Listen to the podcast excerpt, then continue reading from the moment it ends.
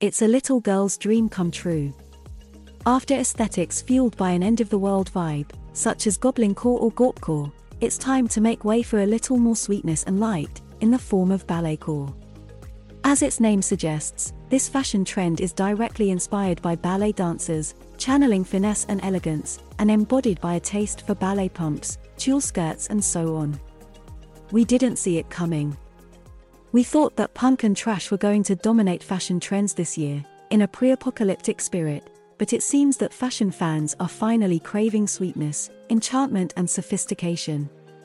Balletcore is shaping up to be a strong trend at the beginning of this new year, with its tutus, ballet pumps, and matching pantyhose.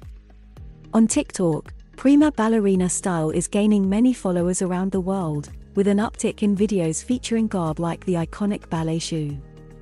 The hashtag ballet aesthetic already counts more than 5 million views. But don't rush out to your nearest sports store to bag the full prima ballerina outfit, then show it off on the subway fresh out of the box and with no kind of twist. Here, it's yes to the dancer look, but only if you put your personal spin on it.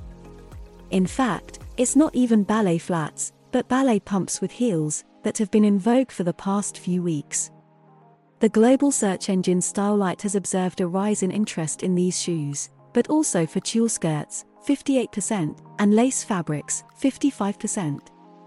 These ballet inspired pieces can be paired with a denim jacket, a leather jacket, or a short blazer, preferably without pantyhose and a simple tank top. It is also advisable not to match a tutu with ballet pumps, but to accessorize your skirt with sneakers or, even better, although less present since the pandemic, stilettos, for a truly Carrie Bradshaw esque look. ETX Studio. Studio. ETX Studio. ETX Studio.